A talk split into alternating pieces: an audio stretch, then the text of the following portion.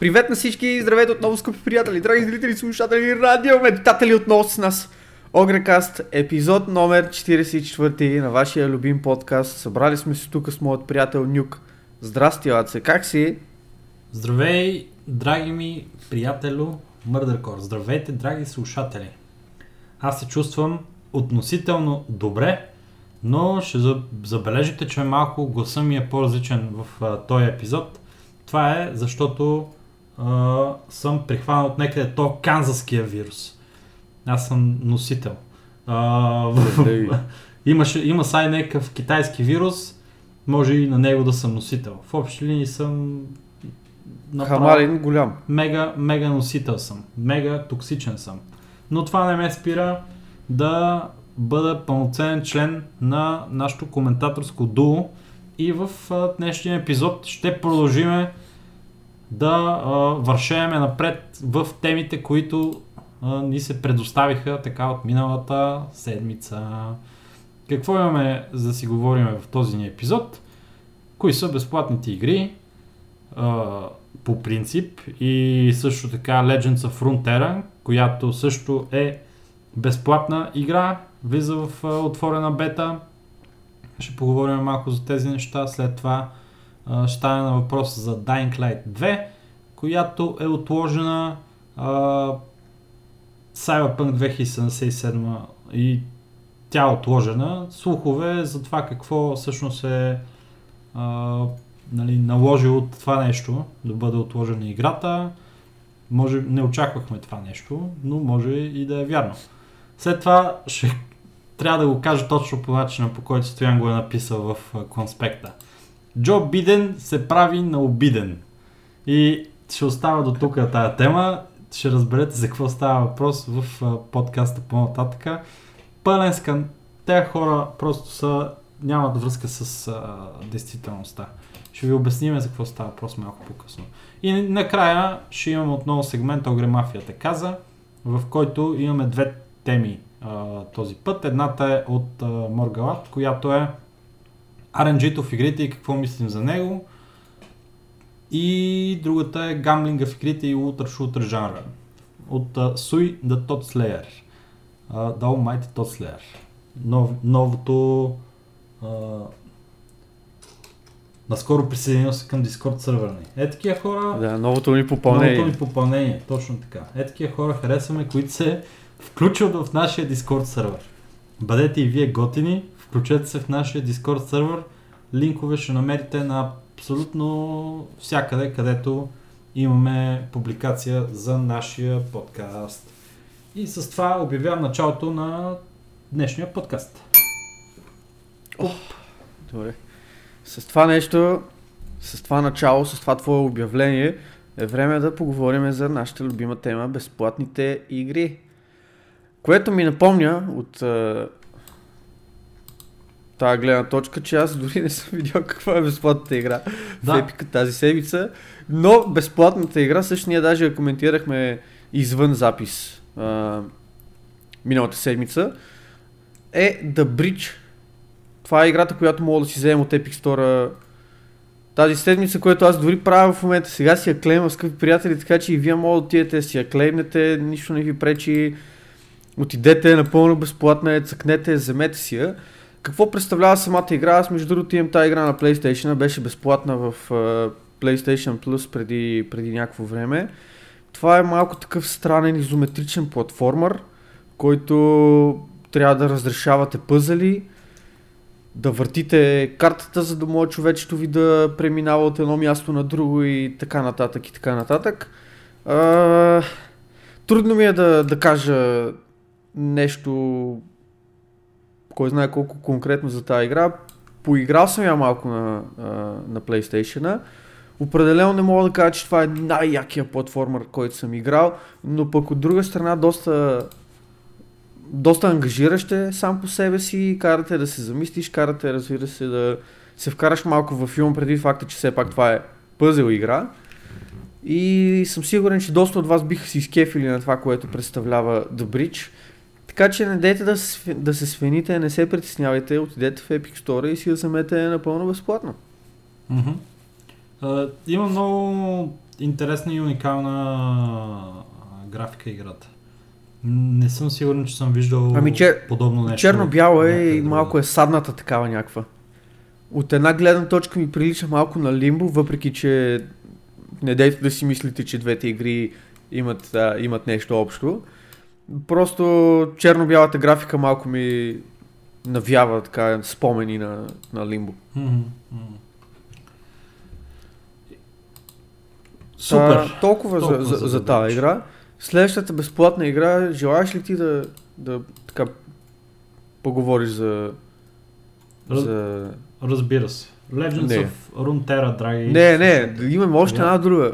Коя бе мен? Чакай, аз не съм виж видял. тук в мен. Вижиш, вижиш. Ау! Ето виж.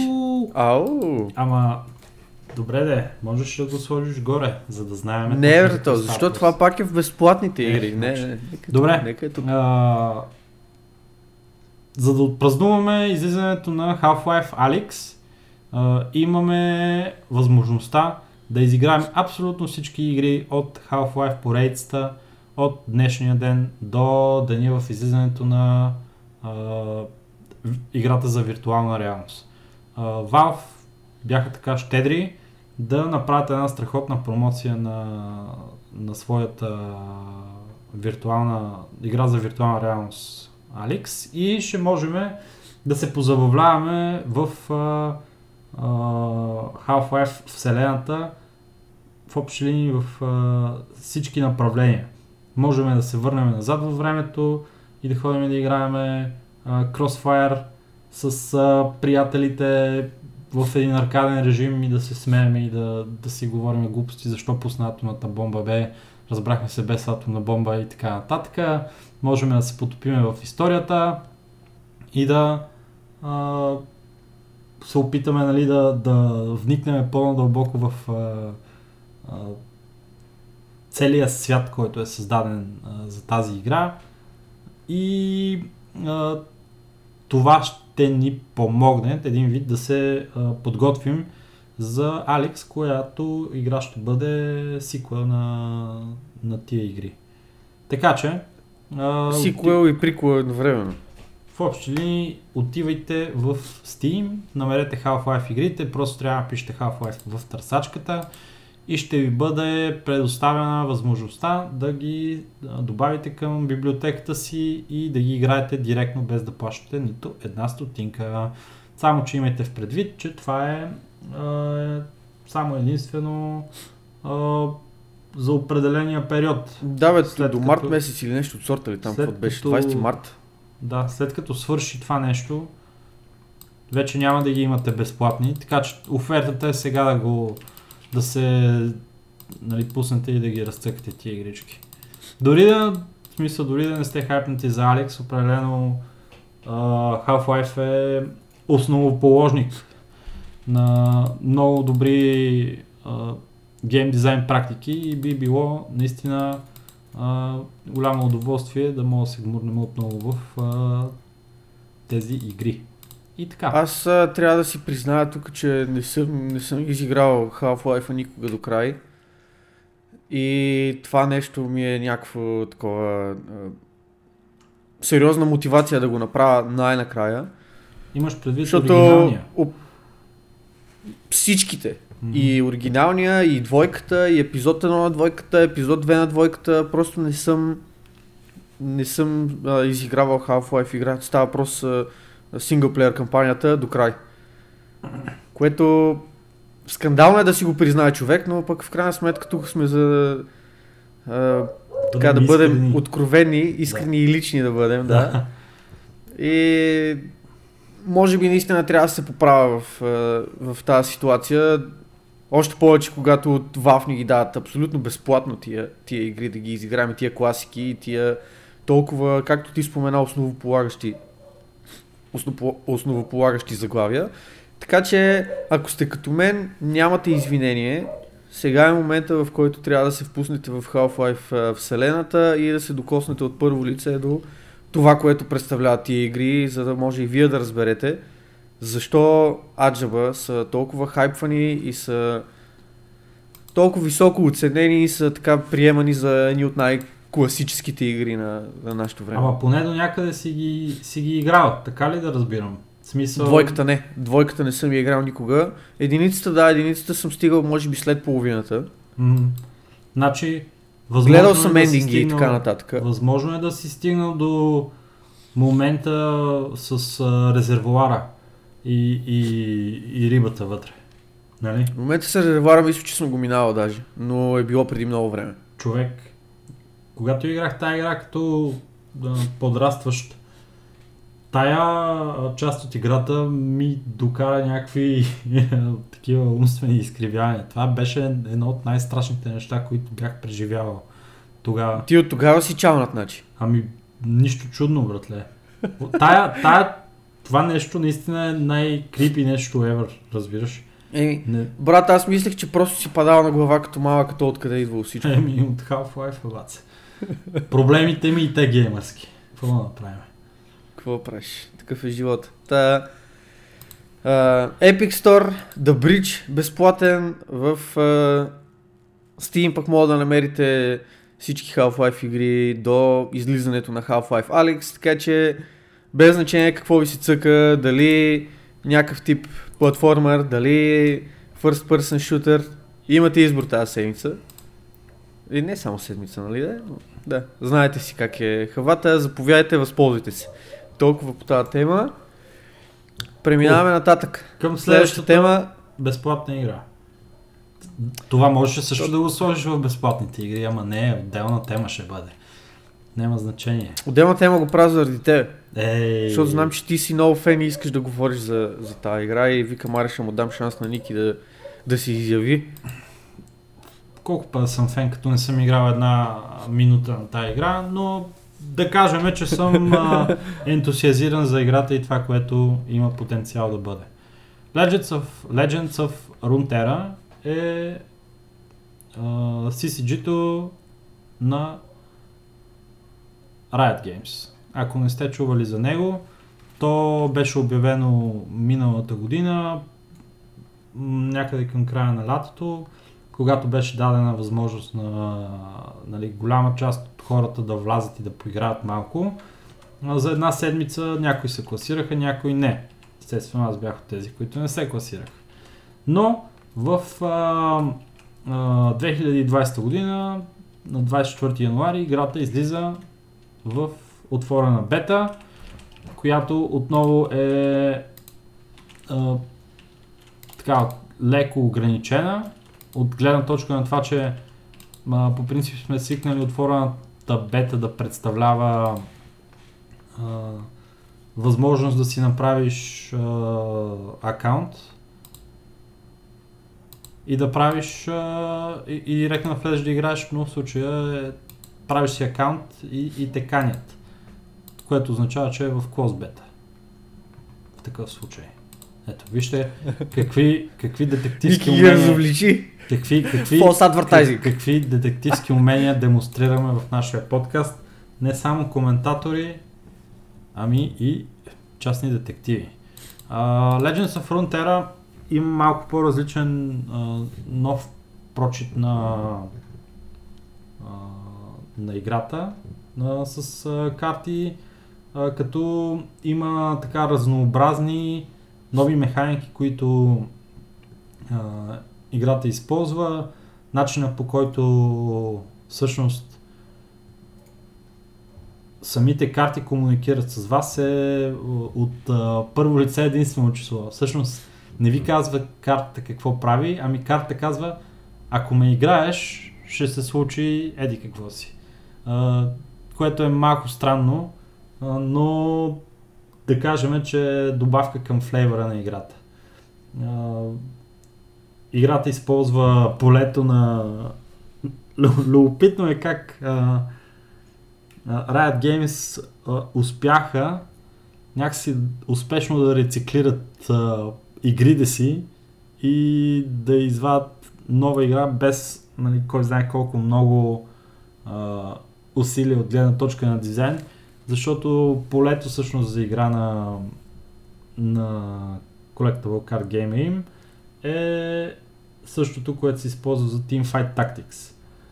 Но идеята е, че в а, играта има огромен наброй карти на първо време а, и има разнообразни, а, сега няма да ми стигне времето да ви обяснявам колко и какви механики има, но в общи Да, всичко, не му за Legends за Frontier, всичко, така и така. което може да си представите, че има в един а, в един карт гейм. В общи линии. Минияни, маги, бързи маги, бавни маги.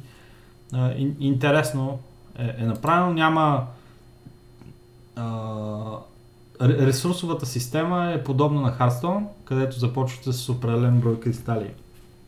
И всеки рунд ви се качват с едно. Няма нужда да сте да, да се надявате на RNG боговете да ви донесат а, земи или нещо подобно. И в общи линии от днеска нататък, ако си направите акаунт на вебсайта им, ще ви оставим един линк, има шанс да ви поканят в, в бетата. Най-вероятно ще ви поканят. Би трябвало да го направят. Ако не го направят, отиваме и им спираме интернета. Аз ги знам къде живеят. В общи това е по положението. Банкия. Няма да, няма, да им, няма да им се разбине този път. Аз съм, за, само този. аз съм заинтригуван, защото а, и, игра с карти, на която да ми е хващало окото, не е имало скоро време. И Харстон вече се... Как да го кажа? Харстон вече се изтърка. Смотана игра. Опитват се да я възродат с този Battlegrounds, но отново, в смисъл, смотана игра. Никога не се зарибих на Gwent. Никога не се зарибих на някакво по-нишо. Gwent, Gwent беше много, много странна игра. В смисъл, тя все още...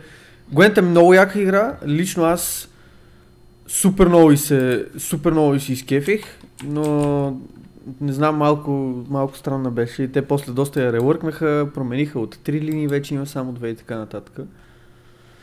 Mm-hmm. да, да. да, смисъл, на карт гейм пазара виждаме отново това, че най-добрата игра не е задължително е най-популярната. Да. Това, което виждаме на много други, на много други сцени, което нали пък от друга гледна точка е относително казано, защото щом е най-популярната, дали пък не е най-добрата. Ама да, разбирате ме за какво, за какво, имам, за какво говоря и какво се опитвам всъщност да кажа. Толкова нещо друго да добавиш по темата за Legends of Frontera? На този етап не. Малко по-късно ще поговорим малко повече за механиките на играта и какво представлява като игра. В Огър Мафията каза, където ще сравниме Legends of Frontera с други а, игри от жанра и подозрителната липса на на RNG в играта. В играта просто няма RNG. Единственото нещо, което е RNG в играта е всъщност кои карти теглите. Което е любопитно и ще... Което от една гледна точка може да бъде лимитирано. Mm-hmm, да, в общини според зависи това как си направите тестето. Ще, ще го обсъдиме това нещо малко да, да, да по-късно. Окей, okay, стига толкова за Legends of Frontera. Преминаваме нататък. Следващата тема в а, нашия 44-ти епизод е именно Dying Light и това, че играта бива отложена за неопределено време.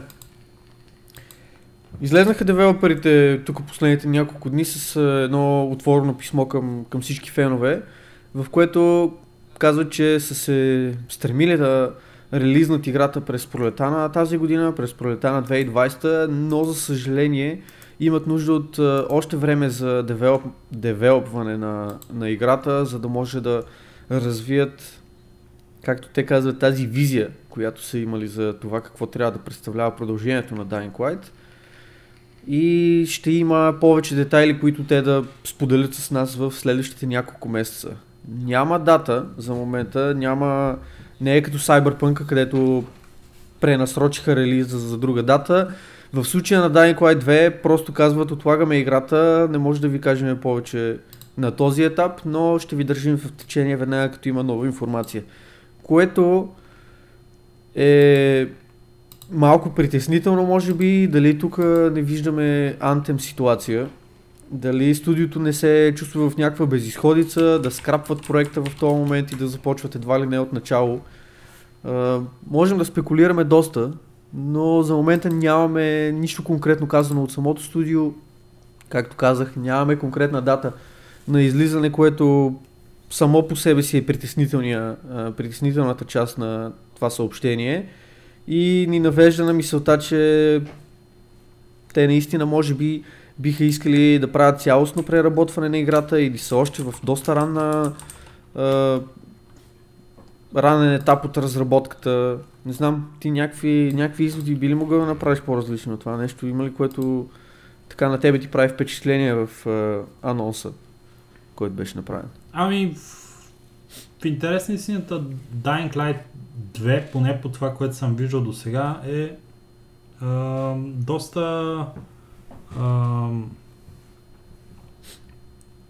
всеобхватна игра, доста голяма игра е и ми се струва, че определено ако почнат да преработват сега играта от, от самото начало, ще бъде нещо страшно.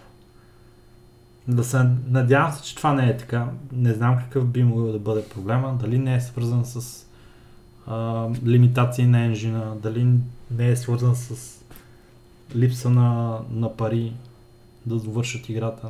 Нямам идея човек. Лично, да, бе, ама липса което... на пари няма да им помогне ако отложат играта. В смисъл такъв, те с отлагането на играта губят реално. Така че ако нямаш пари, това, което трябва да направиш определено не е да си отложиш играта за още някакво хикс време, хикс месеци. Е да, мама, ако я пуснат шит играта и, и направи нещо от сорта на Anthem. И... Еми не, то въпросът в случая е, че имаш много различни подходи. Имаш, имаш много различни подходи към дадената ситуация. Един от тях е а, да релизнеш нещо и да продължи с DLC-те след това, който е абсолютно неоптималният подход, но пък може би, може би от една гледна точка е по-добрия подход, ако си в а, а, така да го наречем в безисходица и нямаш пари да продължиш девелопмента на, на този етап. Но от друга страна, никой не иска да пуска, поне никой адекватен не иска да пуска не, не продукт. Сега, нали, компания като и като Electronic Arts нямат никакъв... Какво казах? Какво казах? Компания като Electronic Arts и като Activision нямат никакъв проблем да пускат а, нещо недовършено. Bethesda в последно време копират и те от тях. Така че а, виждаме и тази практика доста често, за съжаление, на пазара. Но пак казвам, никой адекватен не иска да пуска незавършен продукт, никой, никоя себе, себе уважаваща компания няма да предприеме този подход. Така че разбирам девелоперите и факта, че те са решили, че им трябва още време да... и те са решили, че им трябва още време за да довършат а, продължението на играта, защото първата игра беше доста успешна. Първата игра събра доста фенове и съм сигурен, че има изключително много хора по света, които очакват с нетърпение продължението, развитието на, на Dying Light и няма да, няма да е в полза на студиото, ако пуснат някакъв шит продукт. Ще си съсипат е, тази фен база, която за момент са натрупали. Mm-hmm. Е, но тия отлаганици не, не се приемат много добре в последно време, въпреки че виждаме доста игри, които, които биват забавени, отлагани, кенсълвани, какво ли още не. Просто Dying Light се нарежда като поредната в списъка. Може би е някакво модерно сега в е, разработването на игри да се поставят някакви срокове, които е трудно до невъзможно да бъдат изпълнени и когато наближат тия срокове всички да дигат ръце и да казват ми всъщност на нас ни трябва повече време, пичове. Нали, подценихме ситуацията, така че молим да ни извините, обаче отлагаме излизането на, на играта ни. Другото нещо е, че е възможно разработчиците малко се поопарили от а, това, което се случи с а, Bethesda с Fallout 76, с Anthem и просто да виждат до какво води това да избързаш с пускането на продукт на пазара, при положение, че той просто не става за нищо. Така че да. а, по малко по предпазливо действат, което е разумно, защото а, само веднъж се прави първо впечатление, както се казва. И надявам се, нали, Dying Light да, да, да си достигне потенциала, защото играта наистина е а, много всеобхватна, както казах вече, много възможности за изиграване на кампанията, много избори, които могат да се направят. Просто е а, много добре а, изфабрикувана игра и си мисля, че си заслужава да седнат малко, нали? Те, като го казват това, нали, че а, а, нали, крайен срок в момента за пускане на играта, всъщност а, те си оставят една вратичка в момента да помислят нали, как да, да действат от тук нататък. Защо е дошло, Абсолютно. защо е дошло обявлението нали, по този начин а, в момента, не знам. Нали, разумно би било да го дадат обявлението, когато а, имат нали, някаква яснота по въпроса. Но за... Еми не, те може би самите просто не знаят. За подобни неща, колкото по-рано се каже, толкова по-добре в крайна сметка и така че те си вързват в общи линии гащите, като правят това обявление на този етап и сега да се надяваме, че ще а, седнат и ще измислят как а, нещата ще могат да се случат всъщност с, с тази игра. И така. Това ми е мнението. Точно така. Да, да. Еми, ще следиме темата и нея, както и много други, така че за момента толкова за отлагането на Dying Light 2. Даваме време на девелоперите да си свършат работата и да се надяваме, че в крайна сметка продукта, който ще пуснат, ще, ще, ще си струва чакането. А, да, толкова. Следващата тема в нашия подкаст. Тя пак е за отлагане. На... Пак, е за, пак е за отлагане, ама на отлагане, което вече ни е известно. 2007, да, да. А, беше като кол в сърцето това а, обявление на CD Projekt Red. А, в няколко поредни подкаста обсъждахме а, възможните причини, а, както и в Discord сервера ни доста сериозна дискусия заформихме, относно различните плюсове и минуси на това играта да излезе април месец и да излезе в септември месец. Това, което сега обаче има слухове за него, е, че Cyberpunk 2077 не върви много добре на последната генерация конзоли, която в момента е активна, PlayStation 4 а, и, и Xbox а, One. Xbox One, да, sorry, brain Случи се. И, и в общи линии не са успели да направят а, оптимизация на играта до такава степен, че да са доволни с а, перформанса и и поради тази причина те са решили да, да изчакат до септември месец. Те нямат избор в общи линии да го направят това нещо, защото а, следващата генерация конзоли няма да дойде до а, декемврийските празници. А, винаги е много подходящо, особено с а, възможността на последната генерация конзоли, новата генерация конзоли всъщност, петичката и скарлета, да зареждат игри от предишни генерации, е важно да се а, възползват от а, launch data за всички платформи, за да могат максимално нали, да, да хванат хайпа и да продадат повече копия от играта. Така че идеята е, че септември месец трябва да излезе всичко.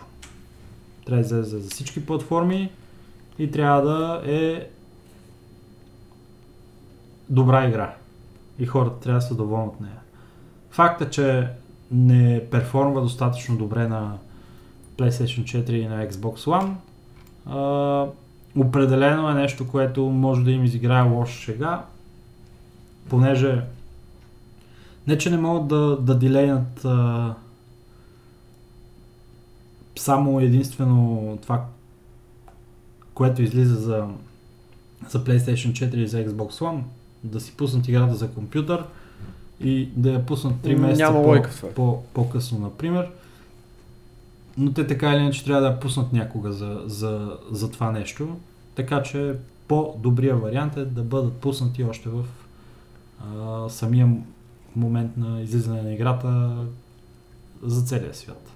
Така че Да, и те са компания, която не един или два пъти така се обявява срещу ексклюзивите и срещу ограничаването на, на достъпността на техните продукти. Те са компания, която е против DRM-ите, така че пуснат ли играта само за компютър, шанса да си я купат после хора на PlayStation драстично намалява, въпреки че ще има достатъчно хора, които ще го направят при всяко едно положение. Но съм сигурен, че те не искат да слагат е, така своеобразна бариера и индиректно да правят своята игра ексклюзивна за компютър за някакво време. Така че разбирам, ако това наистина е причината, разбирам защо биха го направили. За съжаление, така малко се малко се напряга, малко се ядосвам, че не са взели просто решението да бъде ексклюзивна за новото поколение конзоли, да си пуснат играта декември месец, да речем, заедно с излизането на, на новото поколение конзоли и да си решат всички проблеми, защото според всички репорти, които имаме за момента, съответно PlayStation 5 и Project Scarlet на Xbox ще бъдат много по-мощни от, от до сега активното поколение конзоли. И определено нещата биха били много по-лесни за донагаждане, много по-лесни за доизкусоряване за CD Projekt Red, но пак казвам, те са компания, която не харесва DRM, а компания, която не харесва ексклюзивите и със сигурност взимат това решение, за да могат да дадат възможност на максимално много хора да се докоснат до техния продукт по един или друг начин. Мгм. И що им трябва време за оптимизация, нека го, нека го вземат това време.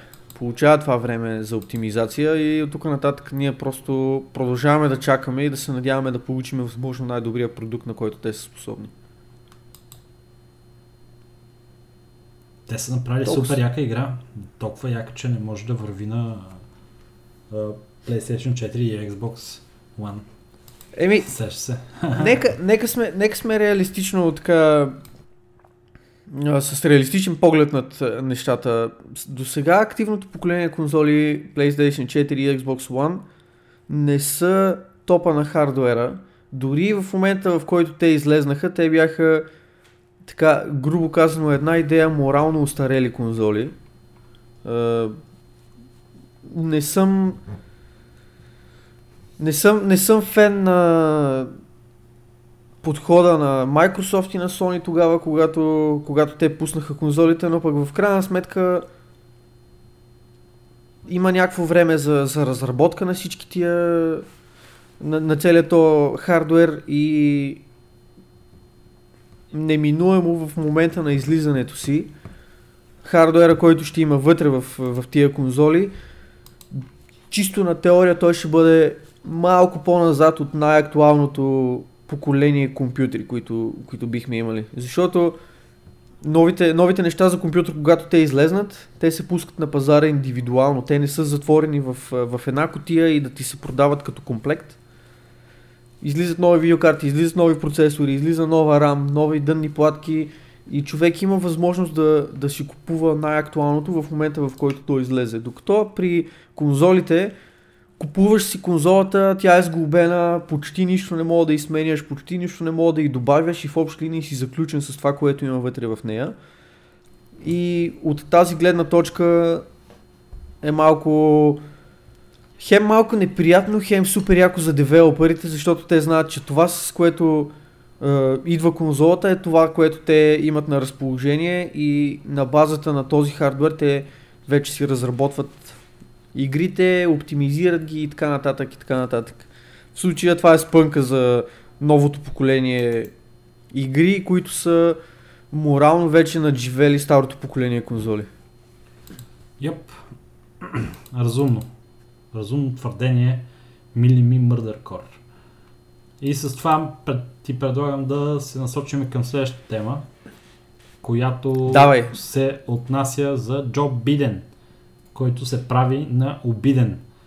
А, в обращението му към а, гейм разработчиците той казва, че гейм разработчиците са а, малки а, такива гадинки, които учат хората как да убиват. Джо Биден, ти си, ти си луд по цялата глава, моето момче. Значи, човек, който има толкова бели косми на главата си, няма право да говори за неща, които а, няма представа а, за тях. Ще се очуда, ако Джо Биден е играл повече от 15 минути а, видеоигри през целия си живот. Също така ще се очуда. Аз ще се очуда, ако е играл повече от 2 минути няма да се очудя също така, ако Джо Биден не започва да придобива нали, типичните характеристики на един възрастен човек, като нали, сериозна раздразнителност, а, такива фаталистични а, мисли, а, Алцхаймер и подобни а, нали, типични за неговата, за неговата възраст нали, характеристики. А, абсурдно е това нещо. Колко пъти трябва да, да коментираме а, това нещо, за да, за да стане ясно на, на хората. Аз знам, че Джо Биден слуша, он не ми писа, вика, ще кажа нещо, ама да не ми, да не ми смеете много после. и, аз, и аз бях такъв. Ти го кажи, пък, да, пък ще видим. А, и его е, той сега го каза. И, и, и ние му се смяхме много. много. а, Просто е абсурдно. Колко мемета има за това как хората са били а, violent, са били нали, агресивни а, през а, вековете назад, водили са умопомърчителни и с много жертви войни. В момента това нещо не съществува. И една, и една от главните причини това да е така са видеоигрите. В защо го казвам това? Ето, например, в изследването на Моргалат, което той цитира за направата на неговия, неговата докторска дисертация по психология, пише, че а, в а, моменти, в които излизат а, големи заглавия или се случва стигим села, например, в общи линии, в Америка пада драстично а, нивото на престъпност на кражби, на убийства, на всякакви, на всякакви неща. Значи, при положение, че Хората има така... нямат време за престъпност, като трябва да цъкат игри, мен. Влизаш в играта и си стреляш и си правиш какво си искаш. Аз толкова uh, Counter-Strike съм играл. Ти... И ония ден трябваше да... Не ония ден. Преди няколко месеца стрелях с истинска пушка, братле. Еми, бате... А, нямаше абсолютно нищо общо. Как, как, ме, как ще ме научи, братле, да, да стрелям Counter-Strike с истинска пушка? Това е... Да, бе, а, а, и не е толкова яко, брато. Кое? Да стреляш с истинска пушка? Да, брато. Ми... В смисъл, окей okay е, ама... Ама в CS салата да отидеш и ги пукаш, брат, то си е съвсем различно. Е, друго си е да им цепиш си... 5-6 глави. И, и с сам. Да, бе, а и после, после па те боли рамото от отката на пушката и глупости. Си са, бате, малко такъв 50-50, нали се сещаш? Не ми, да, нямам, нямам интерес да се занимавам с тези неща. а и доста неща могат да се объркат като стреляш с истинска пушка. Мога да вземеш без да искаш да се застреляш, което в CS няма как да стане, бате. Смисъл. Най-ново да си щупиш нещо монитора или нещо от сорта, нали, като си ядосаш. Обаче чак да се застреляш, няма как да стане. Така че Джо Биден да не ми се прави много на обиден, да вземе да си, да си впрегне малко ще да кажа двете мозъчни клетки, деца му останали, ама не знам дали вече има някакви останали мозъчни клетки в а, неговата празна кратуна.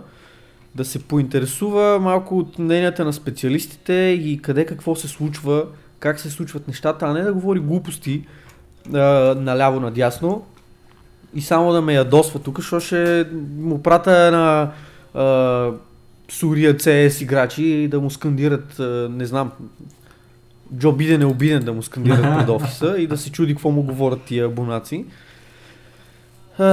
Просто е плашещо колко некомпетентни са управляващите, дори на големите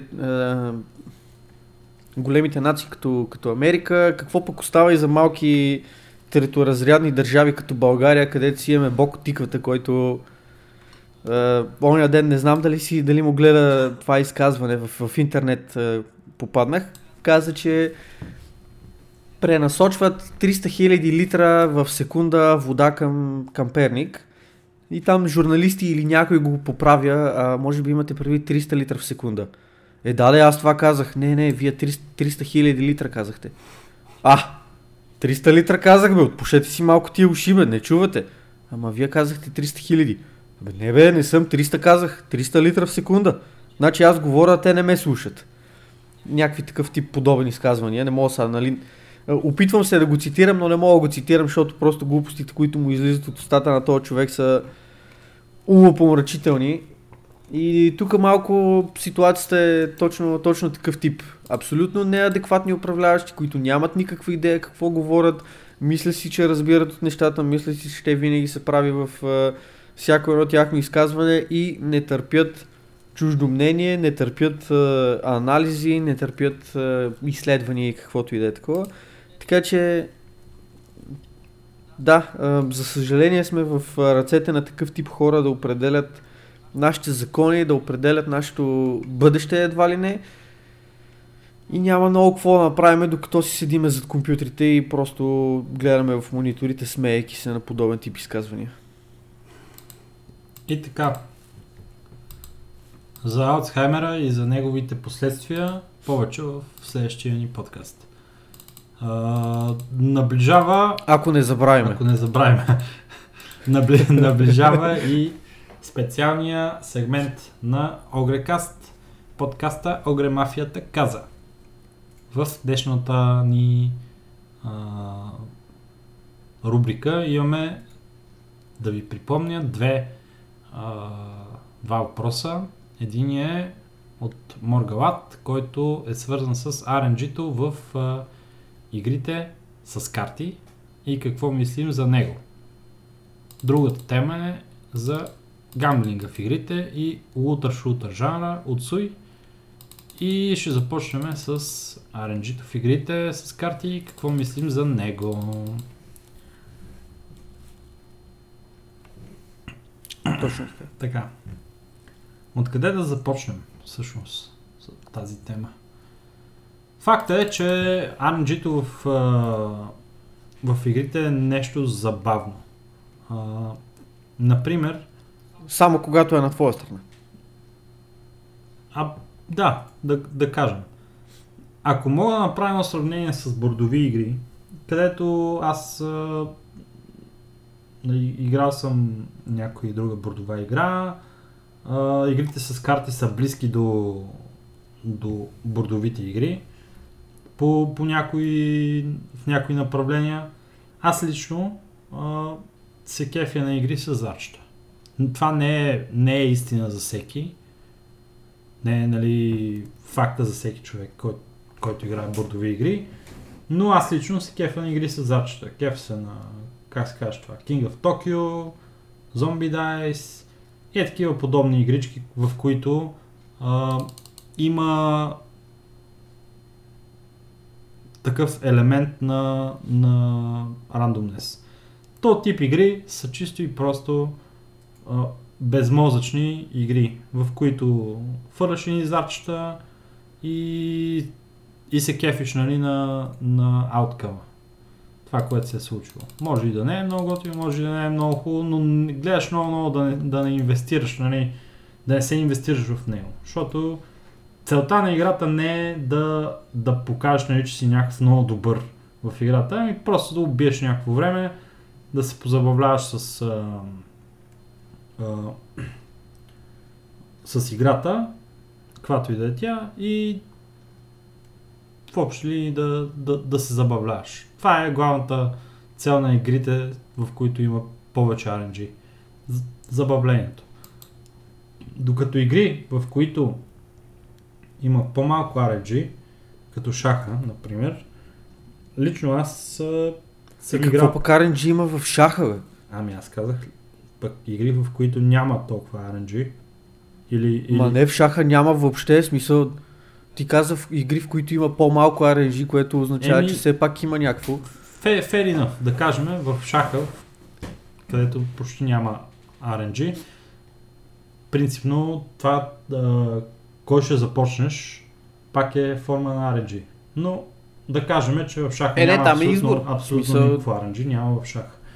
Мисълта ми е така, че в шаха а, имаш точно определени правила, имаш точно определена последователност, няма абсолютно нищо, което е оставено на съдбата, ти си ковеш в общи линии победата или загубата. Когато постигнеш победа в подобна игра, тя има значение. Тя демонстрира действително, че ти си този, който е а, направил това да се случи, а не, не, си го, не го отдаваш на, на нещо, което е външно и извън твоя контрол. А, по-удовлетворяващо е да играеш такива игри, но както е ясно е по-трудно.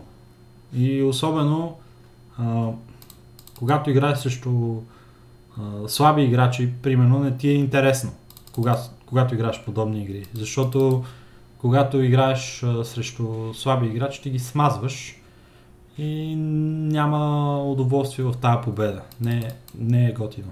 Докато в игра като Hearthstone, да си дойдем на думата, нали?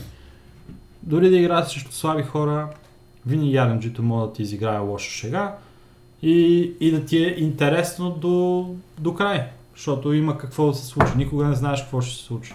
Ако ви си играят игри, в които искате да имате удовлетворение от това какво сте постигнали в играта, не играйте игри с RNG. Чисто и просто. Има стотици хиляди игри, които са... Аз не съм съгласен за това твърдение.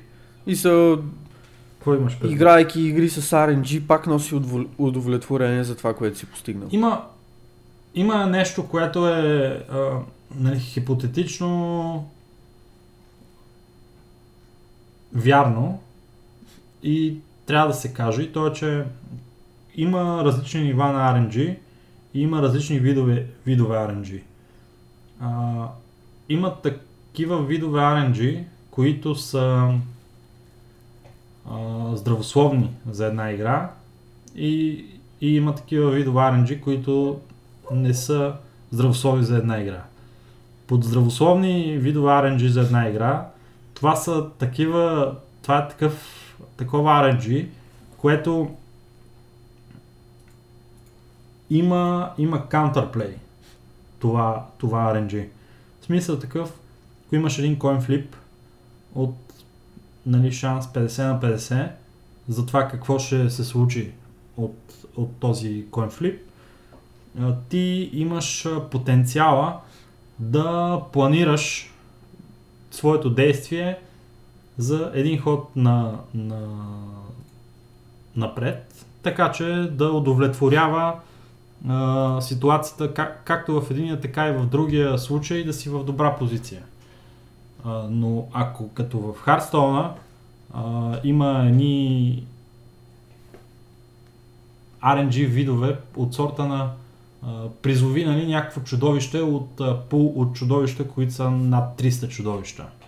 Нали, ви става ясно, че това не е RNG, за което можете адекватно да, да планирате и да, и да направите нали, някакво информирано решение, което да е базирано на, на вашето умение да, да преценявате играта.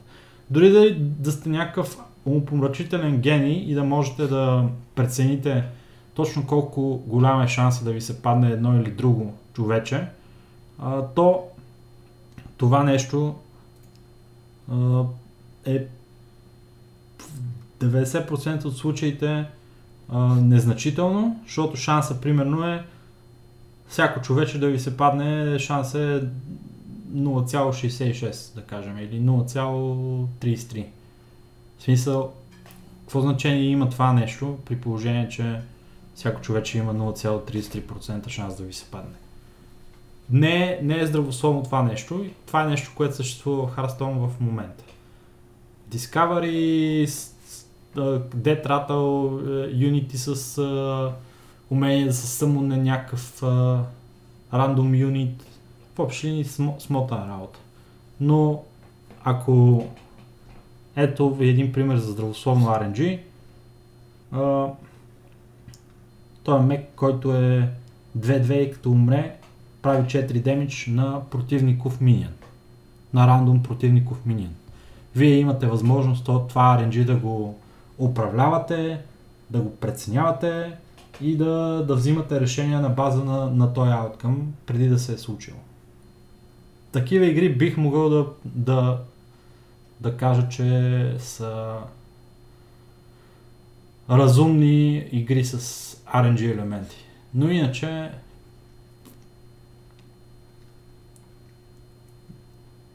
не мисля.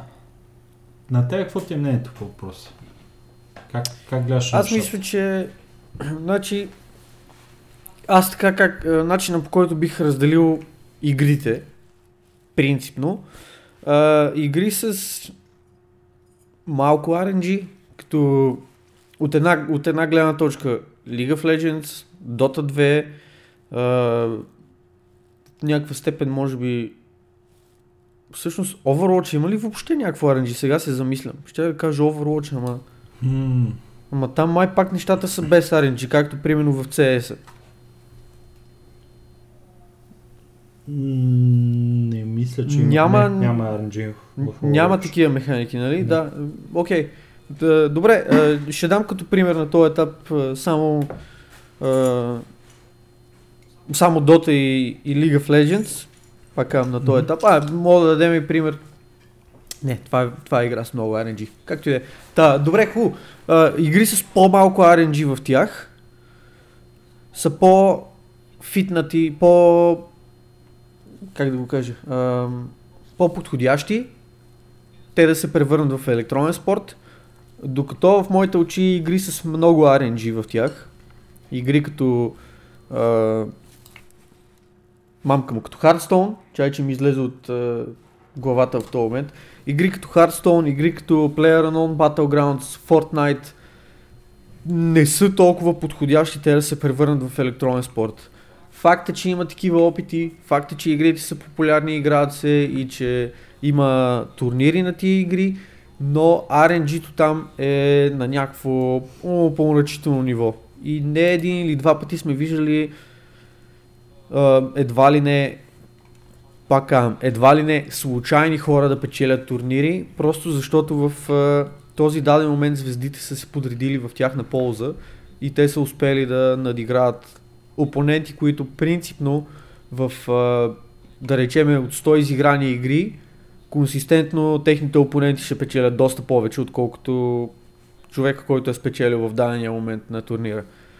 Това е нещо, което в много по-малка степен се наблюдава в игри като League of Legends, като Dota, където въпреки цялото RNG, което съществува в играта, елемента на по-добър отбор, по-добър играч е доста по-силно застъпен. Но... Там нещата не са чак толкова на шанс, въпреки че шанса присъства. И от тази гледна точка е много по-адекватно да търсиш по-добрия отбор, по-добрия играч в такъв тип игри, отколкото в игри с много RNG. А, от друга гледна точка го има и момента на манипулация на RNG-то, както ти спомена. а, картата в Hearthstone, която даде пример, че като умре прави 4 демидж на, на даден миньон. Подобен тип механики, подобен тип манипулация на RNG-то виждаме от много дълги години, вече може би около 30 на години, може и повече от 30 години, от излизането на Magic the Gathering. Игра, в която тук Моргалат може да е мога да е несъгласен с мене, но в моите очи игра, в която също има много тежко RNG, но RNG, което добрите играчи умеят да манипулират много добре. Uh, може би лично, лично за мен това е uh, разликата между добър Magic играч и някакъв посредствен Magic играч е умението те да манипулират RNG-то в дадените ситуации. Това може много, много лесно да бъде да бъде показано, когато в uh, един сетинг, в който и един и други играч играят с абсолютно идентични декове, в една серия от да речем 50-100 игри изиграни между тях, по-добрият играч ще вземе консистентно много повече победи от по-слабия играч. Въпреки, че има моменти, в които RNG-то просто няма да е на негова страна и а, примерно ще има 10 хода, в които няма да изтегли земя, за да мога да играе карти и просто ще загуби заради това нещо. Но консистентно RNG-то там може да бъде доста по-лесно манипулирано с mm-hmm. а, ефекта на картите и с начина по който, по който си изиграваш ръката, с начина по който решаваш да блокираш атака от своя опонент и така нататък и така нататък. Въпреки, че пак RNG-то там, поне в моите очи, е много тежко застъпен елемент. Мисля, че така, че... ще се съгласи с теб. Ами, надявам се да се съгласи с мен, защото пък в крайна сметка и той е човек, който има много години повече опит от, от мен в, в Magic the Gathering, въпреки че и аз съм поиграл доста, интересувал съм се доста от играта и така нататък. Но все пак той е на съвсем различно ниво от мен, говоряки за Magic. И може би, между другото, това е една от причините аз да харесвах трейдинг карт гейма на World of Warcraft толкова много, защото там RNG-то беше доста минимизирано с uh, начина по който се случваха атаките и с uh, като цяло механиките на самата игра. Разбира се, и там имаше изключително много скил, но uh, скила сякаш не идваше толкова от uh, манипулация на RNG-то, а идваше по-скоро от от решенията, които взимаш от не RNG гледна точка. Не знам, много ми е трудно да, много ми е трудно да, да кажа какво точно имам предвид, защото в крайна сметка и двете, и двете игри опират до това какъв ти е скила. Просто в едната скилсета, който се изисква от тебе е малко по-различен от скилсета в другата игра, но на края на деня и в двете игри по-добрият играч консистентно ще печели повече, отколкото някой по-слаб от него. Което пък е и може би признак, че няма толкова RNG. Не знам. Защото в, в игри с много тежко RNG не мога да говорим, че консистентно по-добрия играч ще, ще, взима победи, ще взима повече победи от по-слабия. Да речем в Hearthstone, ако двама играча на различно, различен скил играят с един и същи дек, аз не мога да бъда сигурен, че консистентно ще видим по-добрия играч да има повече победи от по-слабия. Може би в момента, в който единия познава картите и познава дека по-малко от другия, тогава ще има доста сериозно disadvantage, в смисъл доста, как се казваш, мамка му. Кажи ми думата на български. Е, айде. Губи ми се. Губи ми си думата. Добре, disadvantage, не знам, не предимство, мамка му.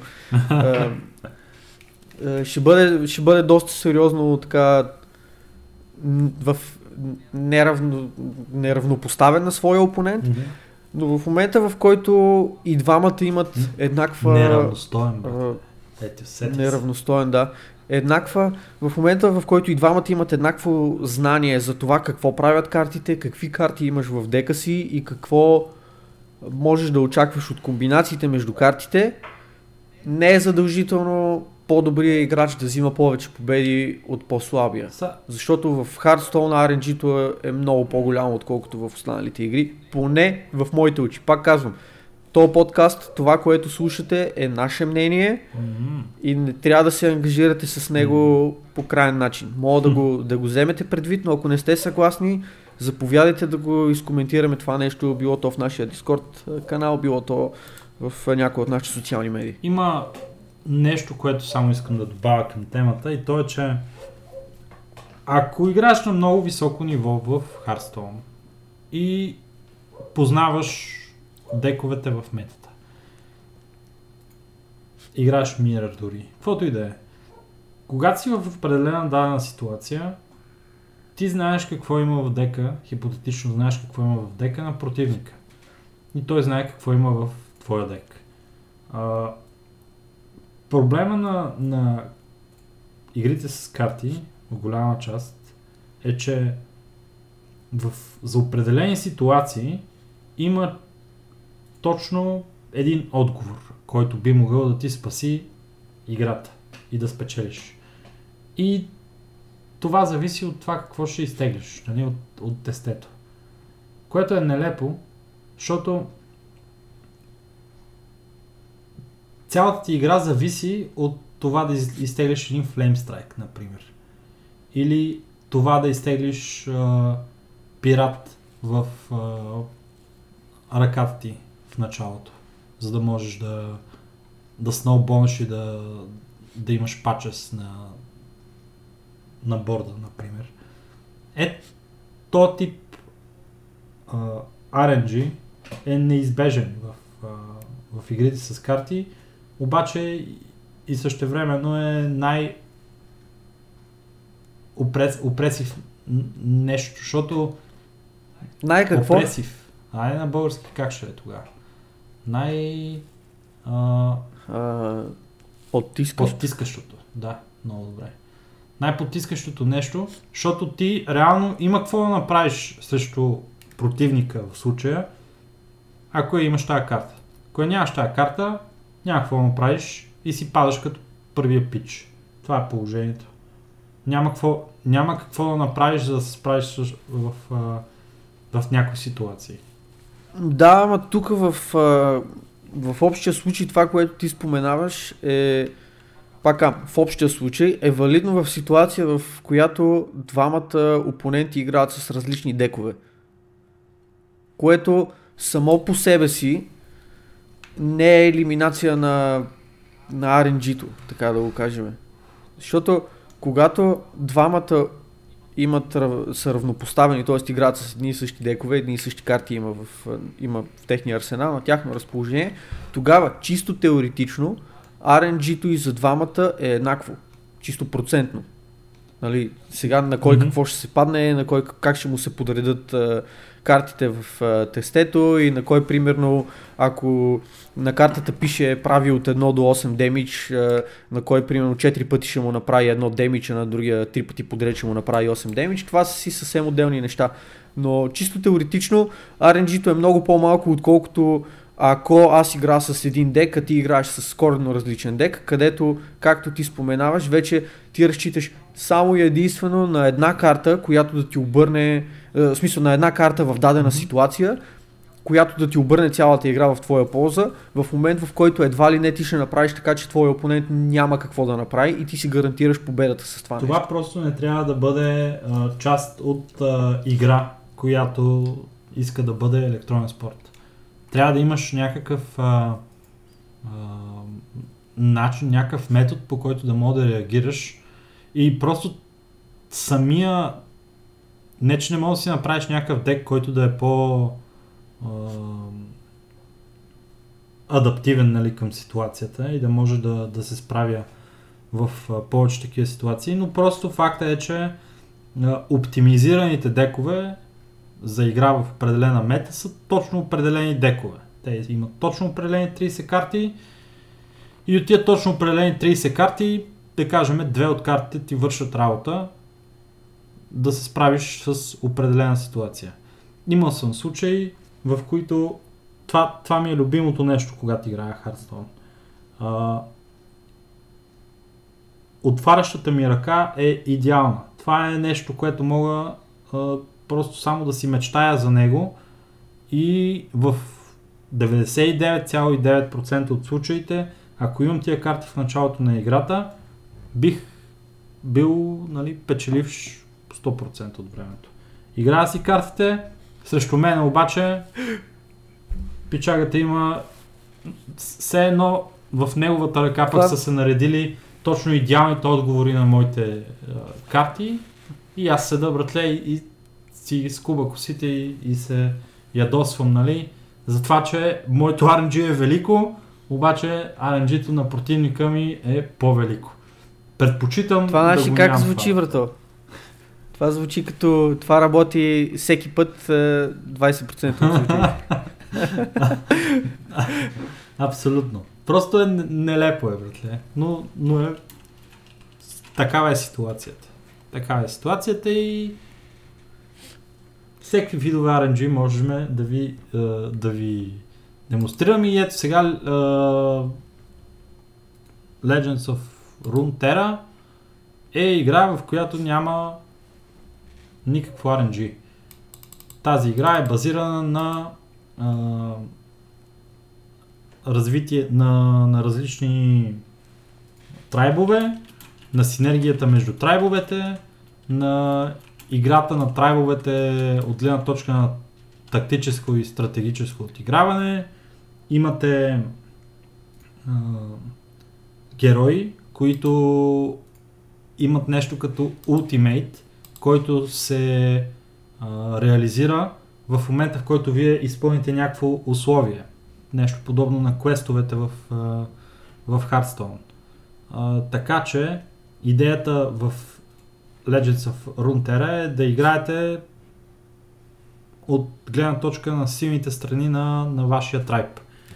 И да направите такова тесте, което да, да подхожда на вашия трайб и да можете да си изиграете силните страни.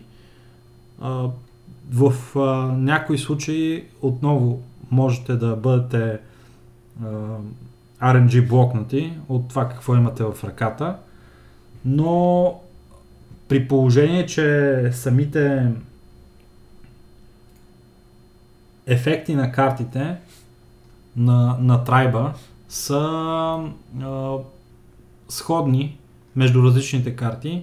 Това какви карти имате в, в ръката, в повечето случаи би значило, че вие можете да изберете да играете една или друга карта. Не, не е задължително да, да играете а, точно определена карта, за да прогресирате в играта. Което е нещо, което ми звучи, звучи много добре. Защото би, ти би трябвало да имаш тая, тая възможност в играта. Не е чисто и просто да зависиш от една карта и ако няма играеш тая карта, да нямаш абсолютно никакъв шанс да спечелиш. Ами да имаш възможност да а, лавираш в играта, да, да, да взимаш понякога неоптимални решения и да можеш да преценяваш по какъв начин тия неоптимални решения нали, ти се отразяват на крайния изход на играта. Това е и начина по който за мен би работило едно здравословно, здравословна игра на карти, с здравословно RNG. Така че а, ще поиграя аз а, Legends of Frontera. Ще ви дам малко повече информация за това какво представлява играта следващата седмица, когато ще съм поиграл така сериозно а, Майко! на играта. Защото аз лично се кефа на... Сериозен играч си ти, бе, момче. А, аз а, има една друга причина да харесвам да играя игри с а, RNG като Hearthstone. Защото, или като, как се казваше тази игра, ами да, Dota Underworlds. И всякакви такива подобни аутобатори. Удоволствието ми е да играя тази игра и същевременно да правя още нещо на компютъра. Като да гледам някой филм или сериал, или да чета някаква Добре. статия. Ти виждаш ли Underworlds като електронен спорт? Откровено казано. Не. Каква е причината да не го видиш като електронен спорт?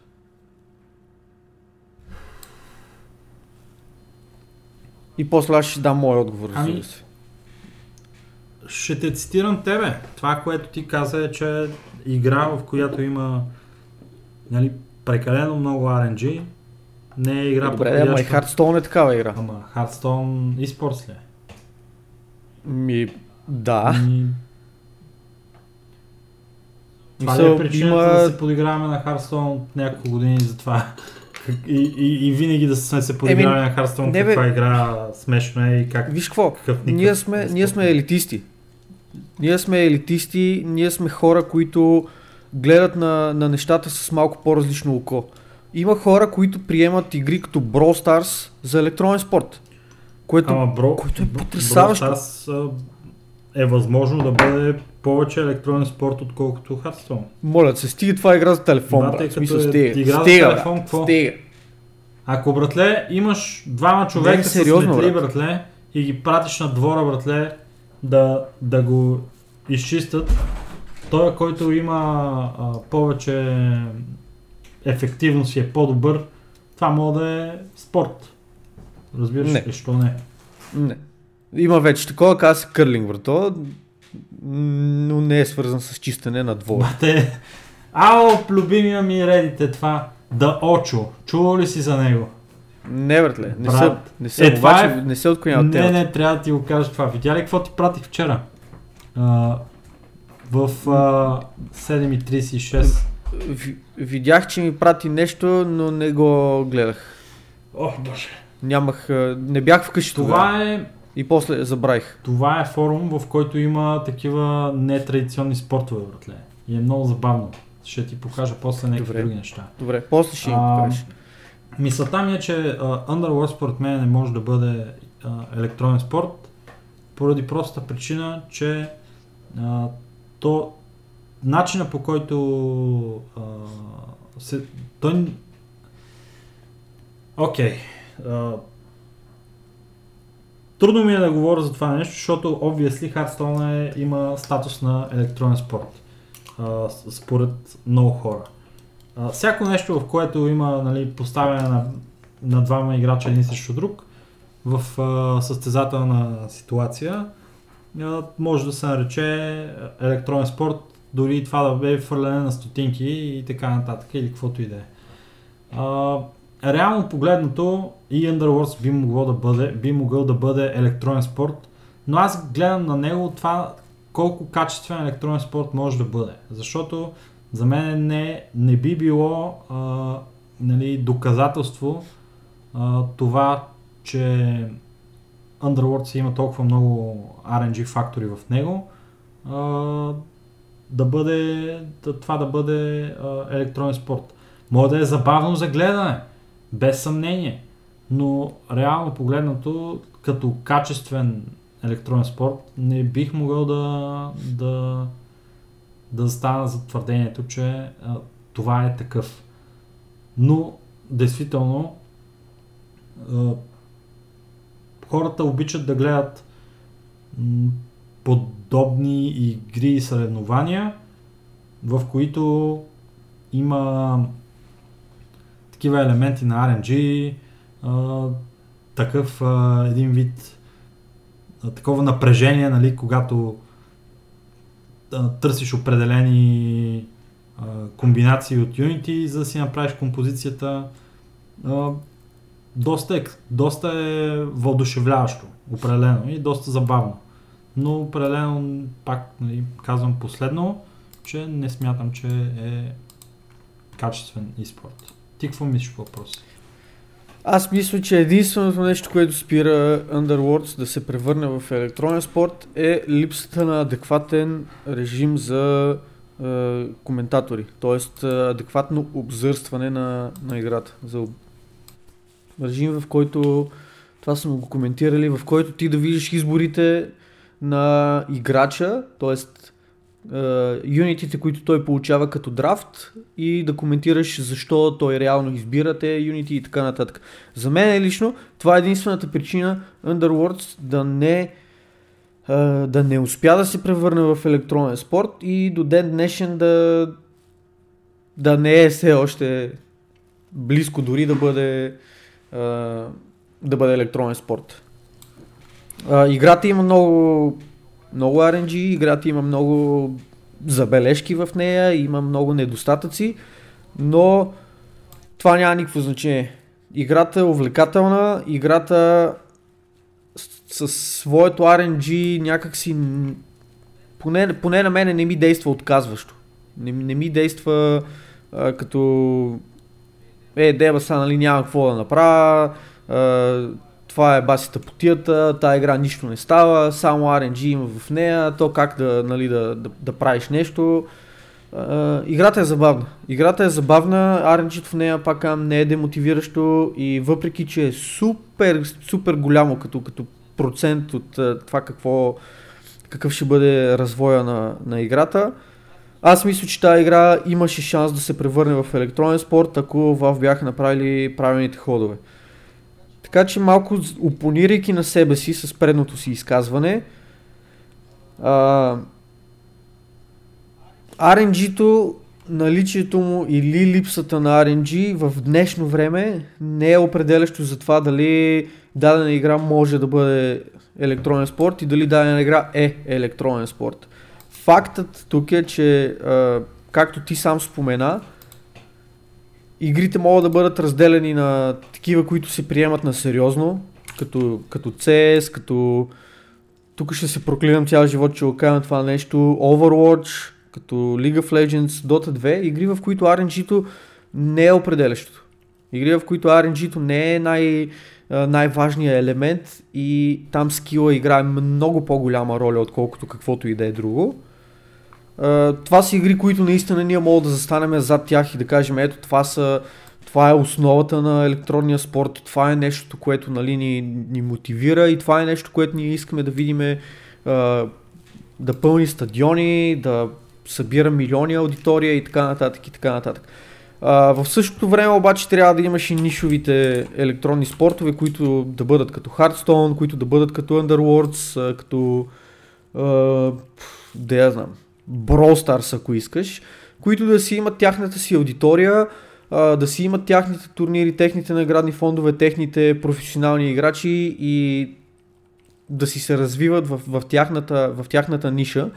По същия начин, както имаш футбола като един от основните спортове, които, които завладяват света, така имаш и а, нишови спортове, като да речеме бадминтон, кърлинг, крикет и, и разни други такива, които те сами по себе си не са основополагащи за спорта. Когато някой каже спорт, това не са, не са нещата, които човек се сеща а, директно за тях.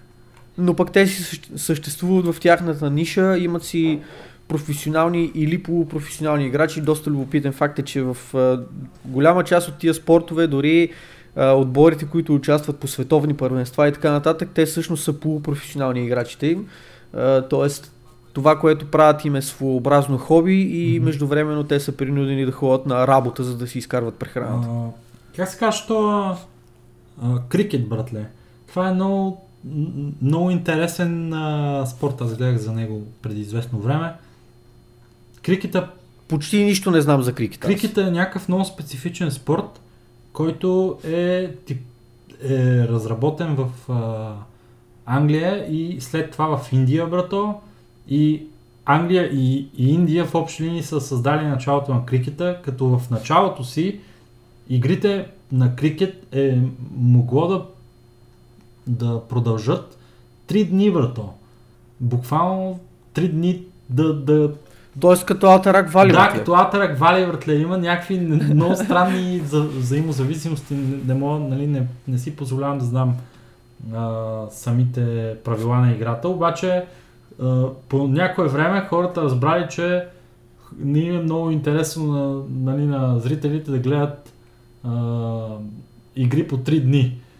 Поради която причина направили следващия вид крикет, който бил 10 часа, примерно. Обаче да, това нещо вървяло там няколко дни и няколко дни, не ми няколко да, първенства нали, годишни. И били такива много яко, ето достигнахме до някаква добра ситуация. И обаче започнали нали, да се губят нали, зрителите никой да не се интересува. И накрая направили игра на крикет, която е 3 часа с някакви ограничени правила която сега наново а, става нали, вече и започва да, да заинтригува хората и да става по-популярен спорт и в Индия, и в Великобритания. А иначе крикета е много голям а, спорт в а, тая на Индия, нали знаеш, че примерно милиард и, ня, и няколко човека са в Индия. Да, милиард и двама, трима. Милиард и двама, трима. И това им е националния спорт, братле, на Индия. Значи, това вероятно е една от най-популярните игри в световен мащаб, нали така. Но... Еми, разбрахте ме какво имах предвид. Сега конкретно нали, за крикет арху, може би не беше адекватен пример, но примерно с кърлинга и с а, а, тениса на маса и бадминтона, mm-hmm примерите според мен са доста на място, защото не мисля, че има държава, в която това е национален спорт, пък и да има държава, това със сигурност не е държава с а, милиард и нещо да, население. Да, Въпреки, да, че така като го казвам, така като го казвам, и се сещам, че все пак в Китай тениса на маса е доста популярен и не знам дали пак това не има техния национален спорт. Има, има възможност, да. А, Ама добре, добре, ето не е ли факта, че е, за да бъде признат един а, спорт или да бъде едно състезание, нали, а, как да го нарека, зна, значимо, легитимно. легитимно, трябва да има а, изявление на, на умение. Трябва да се демонстрира умение. Не, е, не, е, не мисля. Аз пък не съм съгласен с това. Трябва да се демонстрира умение. Това е нещо, което определя това дали едно нещо е спорт или не е спорт. Ако фърляш зачета просто, това не е спорт, братле. Това може да е забавно, може да е ентертейнмент, но не е спорт. Или в случая на нещо, което е дигитално, не е е-спорт. Или а е просто нали, нещо забавно за гледане. Аз, аз бих бил окей okay с това по този начин да, а, да, да, да бъдат разделени нещата. Защото аз нямам нищо против това да се гледа и Underworlds от стотици хиляди хора, и Hearthstone от стотици хиляди хора. Ако е забавно за гледане и интересно, съм, а, съм а, фен на това, това да бъде популярно, нали? И да има да има аудитория и да има състезания и да се дават пари. То дали ще е като а, хазарт, нали, примерно, пак трябва да се разпределят някакви пари. Хората си правят нон-стоп томболи, например, в а, фирмата, между приятели и така нататък. И то си е забавно, братле. Просто не би го нарекал спорт. Това е. Окей, okay, окей. Okay. Това е... Това е fair point, но пак това е нещо, което а, трябва да споменем, че това е лично мнение. В случая има доста хора, които не са съгласни с мен, не са съгласни с теб, правят си каквото си искат. Ако не сте съгласни с нас, напишете ни в Discord сервера.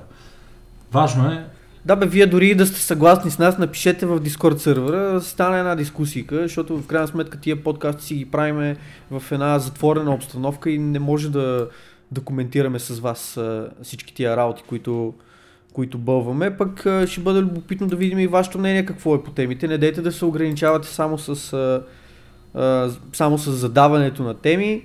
След като изслушате подкаста, по време на слушане на подкаста, преди да го изслушате или каквото и да е чувствате се поканени да споделите и вашето мнение. За нас ще бъде доста интересно да чуеме и вие какво мислите по темата. Yep. А, по темата за RNG-то и игрите, аз мисля, че... Стига толкова. Стига поизказахме каквото да. имаме да казваме. В общи линии RNG-то ще съществува, без значение дали ни харесва, дали не ни харесва. А, по наше мнение, сериозните електронни спортове трябва да са такива с минимално количество RNG, такива с а, преобладаващо RNG нека си съществуват, нека ги има, но а, да бъдат така по-нишови, отколкото нещо друго и толкова в общи линии. Така, следващата и последна тема от Огри Мафията каза. Uh, разделена на две части. И като цяло от подкаста. И като Хо-хо. цяло и от подкаста. Хо-хо. Гамблинга в игрите и ултър-шутър жанра. Моля се, не го наричай гамблинга, врато. Моля? Ще го наричам както си искам. Това е... Моля, моля, не, не го наричай гамблинг, защото не се казва гамблинг, братле. Значи, Това е абсолютно мое право да си говоря каквото си искам. Абсолютно не. Добре. Гемблинга в игрите и лутър, шутър жанра. Anyway. А, За да те улесна, мога да кажем хазарта в игрите. Окей. Благодаря ти за улеснението. Първо ще Улесне Първо си. ще, а, ще се фокусираме върху гемблинга в игрите и след това ще кажем, а, според въпроса на Суи, The, Almo- the Almighty Todd Slayer, а, какво, коя мислиме, че е най-добрата shoot and loot гейм. А, но първо да си поговорим малко за хазарта в игрите. Хазарта. Аха. Колко улеснен се чувствам. така. О, А, радвам се, радвам се. Откъде да започнем при положение, че наистина толкова много пъти сме говорили по тази тема? Може би да обобщиме нашите а, така, мнения до този етап, които сме, а, които сме дали. Значи да го обобщиме, курс за, курс за хазарта в игрите. Това е обобщението. Обаче хората не са тук за да ни слушат обобщенията, ние ги правиме на края на, на дискусията. Така че давай да, да подфащаме темата, Ами, давай ти сега. да я подпетваме. Кажи сега какво Да, мислиш сега, няма, няма никакъв проблем. Хазарта в игрите е нещо, което лично за мен трябва да съществува. Хазарта в игрите е нещо, което аз поощрявам и супер много ме кефи, когато става въпрос за безплатен хазарт в игрите. Какво ще рече това? Получавате е, някакъв тип награда за вашия геймплей и вътре получавате примерно нова шапка, ново оръжие, т.е. нов скин за оръжието, нови гащи или каквото и да е такова, което по никакъв начин не ви променя геймплея и по абсолютно никакъв начин не ви ангажира да давате нито една стотинка за това, което сте получили в този, в този даден момент. Когато хазарта в игрите обаче стане от тип Electronic Arts, ей, ела тук да си купиш 7000 бустера, 7000 пакета а, с играчи, за да мога да ти се падне Меси, който да си сложиш в а, тъпото виртуално отборче, което така и така няма никакво значение в игра, която е ирелевант и без това. Тогава хазарта в игрите става нещо, което представете си това мемето с, а, с Дрейк, такъв не мерси върто. Thanks, ама no thanks. Нали. А, това е всъщност нали, идеята на, на тази дискусия. Тук е да дискутираме лутбоксовете. Лутбоксовете са рака на рака на, на, на гейминга в момента. Нещото, което изключително сериозно подрива като цяло развитието на, на, на гейминга в а, не геймърските среди, защото с това ставаме известни. Виждаме в съдилищата по света, в парламентите по света се коментира точно този хазартен елемент на игрите, забранява се, дискутира се това дали игрите всъщност са нещо окей да се, да се предлага на деца, защото хазарта определено не е. И доста сериозно вреди на индустрията като, като индустрия. Помага изключително много на компании като Electronic Arts, които правят страшно много пари на гърба на техните потребители, на гърба на а, някакви дечица, които по един или друг начин са кажи го които по един или друг начин са а, вкарани в цялата схема, без те да, да могат да направят адекватна преценка за себе си, без те да харчат пари, които имат, а, имат изкарани, ами са от техните родители, т.е. Не, не, не осъзнават стоиността на, на тия пари. И това е нещо потрясаващо, това е нещо пократително и определено е нещо, което разваля, разваля целият кеф от. Хазарта не е за деца. Хазарта не случайно е нещо, което е забранено за лица под 18 години. Ови, както аз, така и Стоян, през а, нали, нашия а, ра- ранен етап от живота сме станали жертва на, на така, как да го наречем, подмолността на хазарта. Ние с него бяхме много а, зарибени Magic the Gathering играчи едно време. А, той също така много играеше и Blizzardското CCG и сме дали много пари за бустъри. Ситуацията е чисто и просто такава. Когато си на, на хазарта наистина не е за, за подрастващи.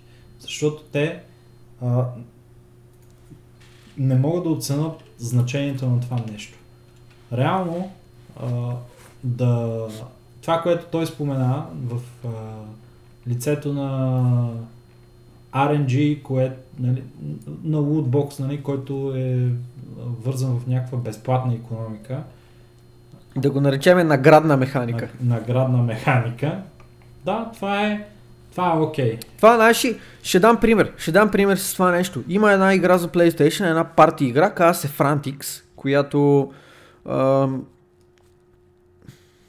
имаш, имаш човечета, нали, смисъл, все пак ти трябва да играеш с нещо и човечето ти съответно има някакви козметики, да речем мустаци, шапка, очила, бракавици, гривни или някакви такива неща. И колкото повече играеш, толкова повече от този тип награди ти дава. И ти имаш възможност да си сменяш изгледа на човечето, които неща са напълно безплатни. Просто играеш с приятели, забавлявате се, смеете се и бам, дава ти примерно някакви супер забавни мустаци, които да мога да си сложиш или някакви оверсайзнати очила, които изглеждат абсурдно на геройчето или каквото mm-hmm. и да е такова. Е това, е това ми се струва забавно и е нещо, което ме кефи да го има в, в игрите. Да, да си, за да е мога да си аргументирам нали, казаното до момента. Просто, когато сме били на тия крехки години едно време, трудно е да, да оцениш нали, това какво значи и какво представлява това да, да, да влезеш в тая а, хазартна економика на подобен тип игра. Защото Спомням си как съм събирал от закуски, Бат, за да ходя. Трудно, трудно. Аз не мисля, че не е било специално на мен и на тебе трудно да осъзнаем. Е, Аз съм го правил.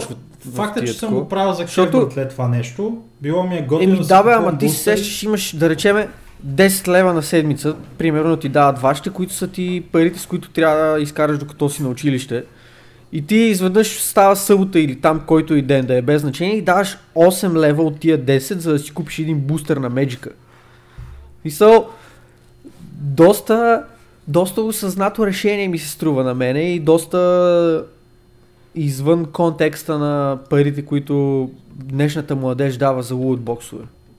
Това, което се опитвам да, да кажа е, че в а, момента, нали, в който ние решаваме, че това нещо е нещо, което е разумно и бихме искали да занимаваме с него, е нещо, което а, не можем да преценим дали е адекватно. Аз не мога да си представя в момента да давам пари за, за бустери, лутбоксове и подобни неща, които а, са включени в подобен тип игри.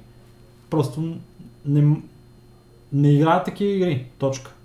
Дори да играят такива да, бе, игри, ама той аз бустерите... подхождам по free-to-play подхода, в който... Това ще я кажа, че бустерите бяха играта. Да, те бустерите бяха играта и нямаш как да, нали, да, да играеш, ако нямаш карти. А те се получаваха главно от бустери. Можеше да си купуваш разни примейт декове, но това, което реално прави същинското тесте е са самите бустери. А, имаше нещо друго, нали, когато става въпрос за Magic и то е, че нали, просто за контекст и това е, че е, беше възможно да се трейдват карти. Което под формата на... Да, бе, ти ги взимаш физически тия неща. Под формата на, на хазарт може би е едно от най- а, леките а, нали, версии на хазарта, защото ти реално получаваш нещо, но все пак мога да изкараш нещо от това. Докато в а, това, начина по който са пак си, е хазарт, на, то начина по който са се изродили нещата в последно време е абсолютно неадекватен. Не само, че а, шанса е да получиш поредни пъти нещо, което абсолютно никаква, никаква полза нямаш от него, но не можеш да го трейдваш, не можеш нищо да, да правиш с него, понякога ти дава възможност да го дисенчантнеш или да го щупиш, нали, за да получиш някаква общо валидна... Да го рециклираш, да, го рециклираш, за да получиш някаква на вътре игрова парична единица, с която да си купиш точно картата, която искаш, но в по-голямата част от случаите това е супер нена оферта, а, просто защото девелопър е решил така да а, да направи економиката на играта. Така че да трябва, например, да си купиш 10 бустера, за да си направиш една карта. Като от тия 10 бустера а, нали, рециклираш всяко едно нещо от тия. А, това е нещо, което всеки деца под 18 години. Проблема е, че игрите са толкова лесно достъпни в днешно време за децата и а, децата нямат понятие от това нещо по какъв начин а, работи, колко а, нищожно е и колко пари трябва да вкарат, за да, за да бъдат компетитив въобще в това нещо. Защото ние със Стоян да даваме по 8 лея на, на седмица, например, и да кажем, че това е нещо, някакъв вид здравословен, здравословен хазарт, нали, да си купуваме бустери, защото ние само толкова пари имахме. Обаче, както се беше случило тоя, тази ситуация в Великобритания, където двете чавета беха източили картата на родителите 800 си. паунда или нещо такова беше? 600 или бяха 800 паунда ли бяха накупили един тон а, бустери в, в FIFA, за да намерят Меси и накрая дори не са го намерили Меси. А, а майка му и баща му се чудят с какви пари да платят а, сметката за ток и, и да купат а, храна, да, да нахранят семейството. Което е Те... нещо, което е да, аз бех направил, ще да им сготвя PlayStation, разбираш. Еми... Такъв е това, е това ще ядете са, като сте толкова отворени да ви ева. Всичките тия а, тактики, значи, те още с, нали, в корена си лутбоксовете са манипулативна, а, манипулативен инструмент. И това означава, че при положение, че в самия му корен това е манипулативен инструмент, абсолютно всичко друго, което е, бива добавено, за да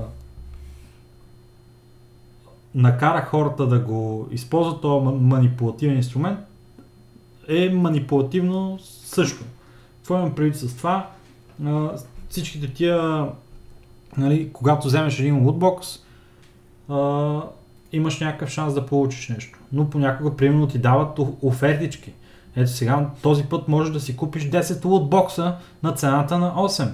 Или когато отваряш лутбокс, като в Hearthstone, например, както е, в момента, в който отваряш лутбокса, или а, там картите, когато ги отваряш, виждаш оранжевия цвят на легендарната карта, това, което се надяваш да получиш. И без значение дали има в бустера легендарна карта или не, в момента в който го отваряш, виждаш а, ле, нали, това е нещо и се на, на, надъхваш се. Знаеш, че ей, ще се падне легендарна карта, но не се пада. Това е положението. Или тея супер преекспонирани анимации, когато отваряш някакъв лутбокс, които са някакви супер епик, пада от някъде лутбокс, удря се в земята, разцепва се на 300 части и отвътре излизат едно, две, три, четири, пет неща, невероятни и всичките кое от кое е по-смотани и по-смотани, без никакво значение. В Overwatch е също нещо. Когато се отварят, нали, те се отварят а, с а, такъв шарения цвят на на Legendary нещото и като паднат вече, нали, като им се променя вече цвята, нали, когато падат. Към цвета, в който реално а, отговаря на, на редкостта на това, което се пада. И е е такива всякакви манипулационни техники, те са а, неща, които влияят на хора, които не са запознати с начина по който работят тия неща и не е, нали, дори да си възрастен, не е ясно дали това нещо ще си го осъзнал и ще може да се предпазиш от него и да не му позволяваш да ти влияе. Но ако си дете, определено шанса ти да можеш да се да устоиш на тия тактики е много по-нисък.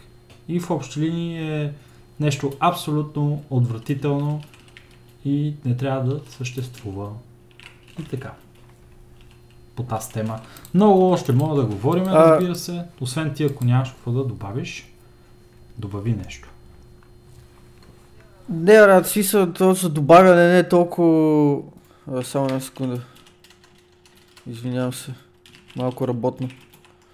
А, за добавяне не, не толкова, но просто като едно обобщение ми се щеше да, да вметна, че лутбоксовете не се приемаха като такива едно време, като отваряхме кутии на CS, това, съндъци на CS или ковчежата в дотата.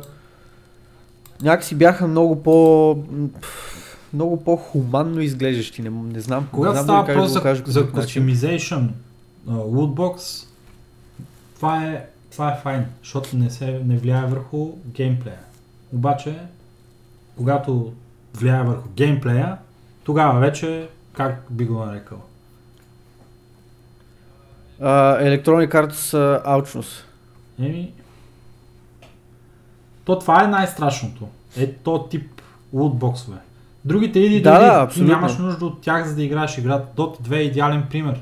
Това е Uh, Dota 2 и League of Legends подобни игри, аз заставам за техния бизнес модел, защото това са, това са тип игри, които ти дават достъп до играта напълно безплатно и след това ти може да си направиш нали, информираното решение дали искаш да си купиш някакви скинове или да си купиш лутбокс за скинове. И може да си купиш, може да си купиш, ти си избираш. Не, не е задължително, това не, не а, ограничава а, възможностите ти в играта. Така да го наричаме. Да, абсолютно. Аре, League of Legends от една гледна точка техния бизнес модел е малко по-крайен, защото там трябва да си купуваш героите, Факт. така наречените чемпиони. Факт, да. Но, нали, като го изключиме това, идеята е същата. Имаш, имаш козметични скинове, които мога да купуваш, мога да не купуваш. И толкова. Нали, от гледна точка на техния бизнес модел. Като цяло да, лутбоксовете, тегава тема, говорили сме много пъти на, на нея, курс за лутбоксовете, не се кефиме, не ни а, така, не ни привличат вниманието положително и определено не заставаме за тази практика. А, ако вие имате някакво различно мнение и бихте искали да споделите нещо по, по-друго с нас, чувствате се покани да го направите. А, да преминем към, предлагам към втората част на, на тази тема, начина по който беше, беше поставена, ако, ако искаш. Втората част от темата е а, конкретният въпрос е какво мислите, коя е най-добрата shoot and loot game? Простия отговор на въпроса, лично за мен е Borderlands 2. Защото а, аз не съм играл много лутър-шутър игри. В интерес на истината, макар че това е любопитен за мен жанр. Играл съм а, малко Warframe, малко Destiny и повече Borderlands 2. И реално погледнато, а, Borderlands 2 е, е нали, въпреки всичките си косури и, и малко по-базовия си шутър гейм, за мен лично е един от най-добрите, може би най-добрия лутър шутър. Историята е страхотна, хумора е страхотен, а, от гледна точка на, на лута, който получаваш, има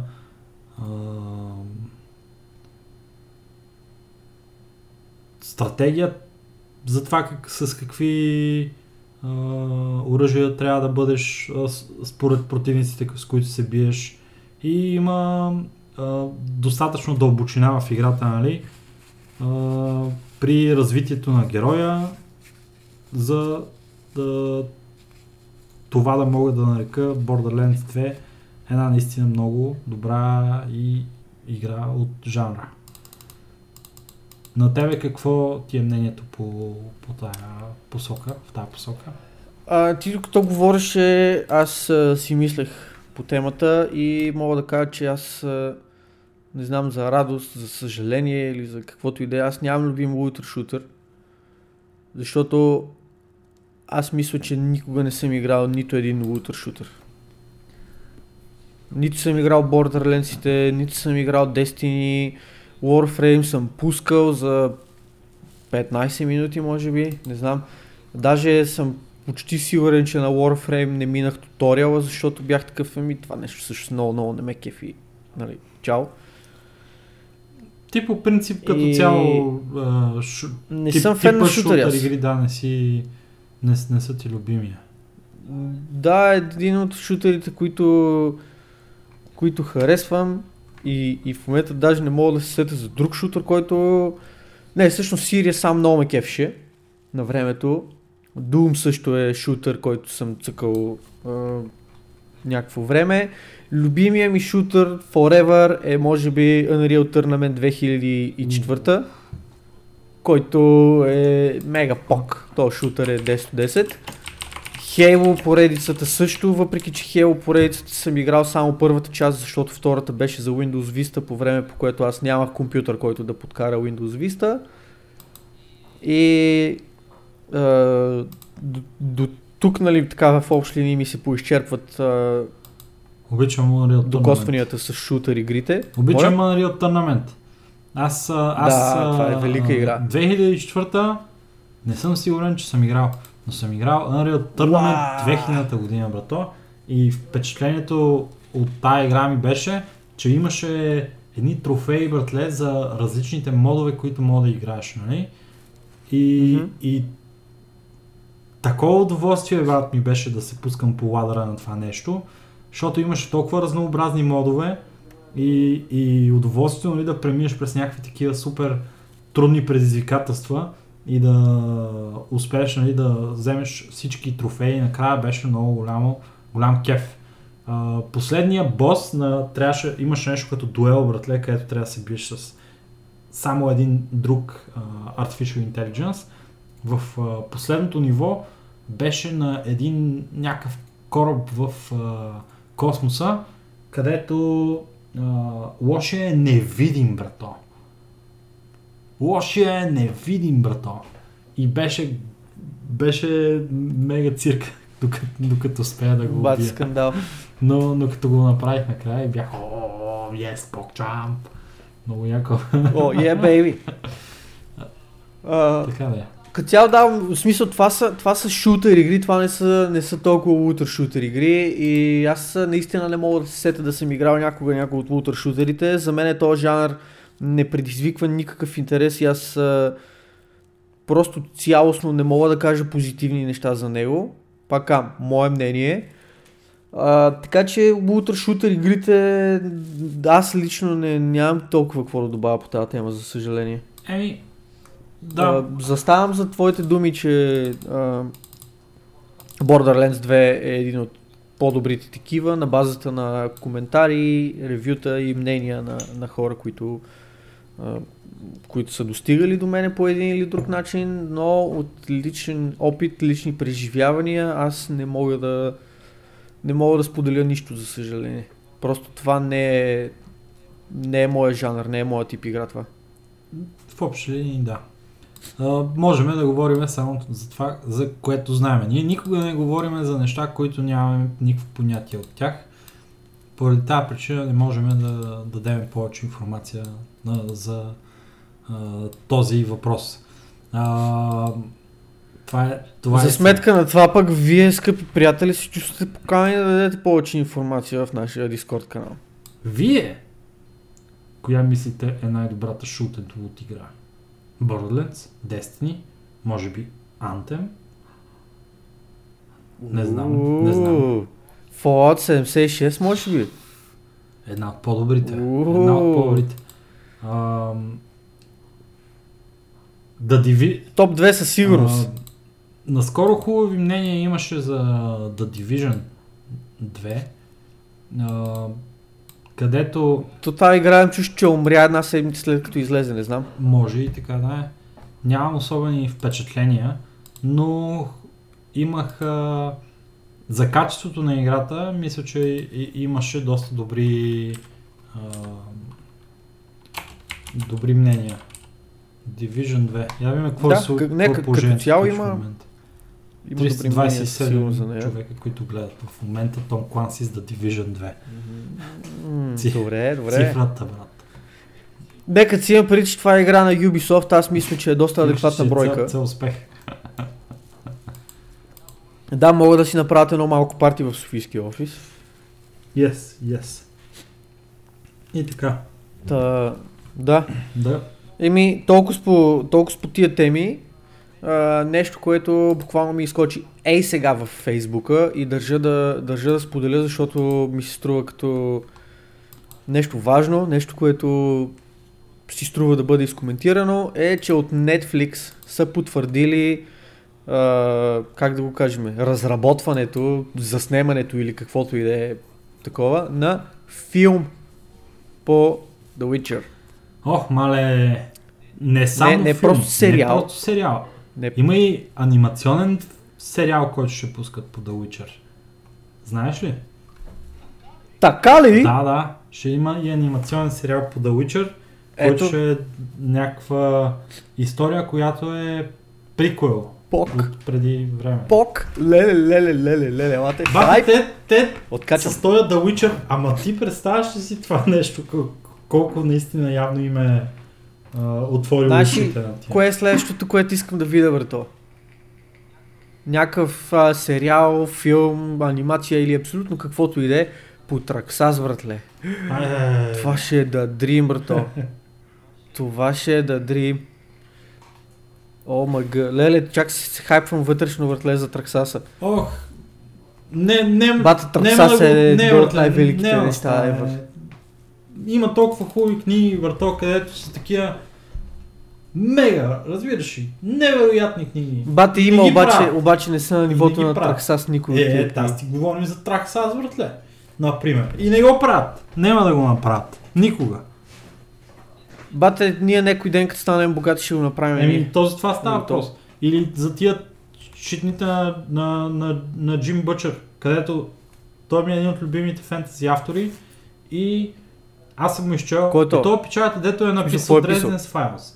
Ама има и А, други. Dresden Files, окей. Мани го този сериал, А, където беше значи- значи... преди много време. Той е някакъв а, смотан сериал, където той го е така просто...